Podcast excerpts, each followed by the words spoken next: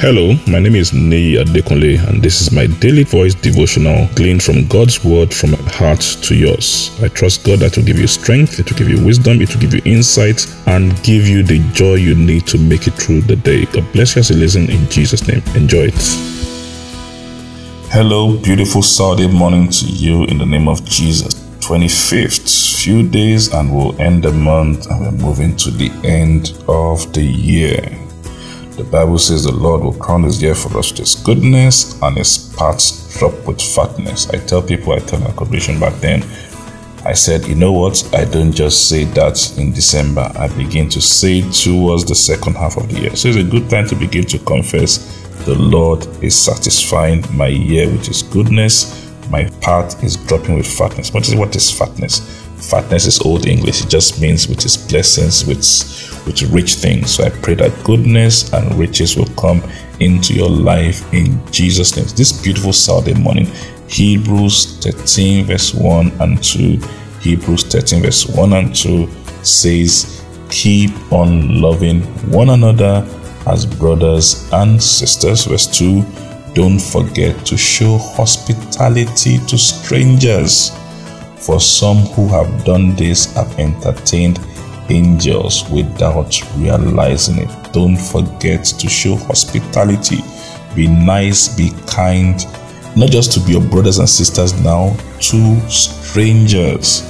Jesus was talking about judgment in Matthew 25. He said, You know what? I was hungry, you did not feed me.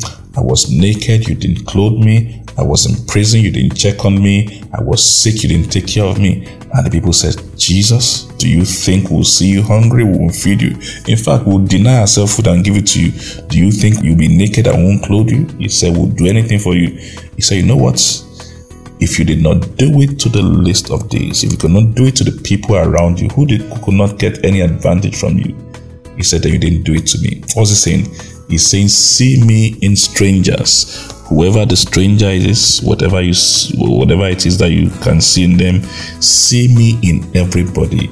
Be nice to strangers. The whole pandemic issue this year, the whole lockdown issue, has made people more individualistic. It has made us more, you know, look into ourselves, close up and all that. But God says, listen, look out, be good to strangers. He said, be good to strangers, be kind to strangers. Why? People have entertained angels not knowing. It says, Be hospitable, be kind, be jovial. There's nothing wrong in greeting somebody first. There's nothing wrong in saying, Hello, how are you doing? Just being the first person to reach out and show some love and show some kindness. I pray as you do this, the blessing of the Lord will come upon your life. And I pray your own angel of help you will discover them, you find them in Jesus' name. God bless you. Have a lovely Saturday. I'm sure the word you heard today has been a blessing to you.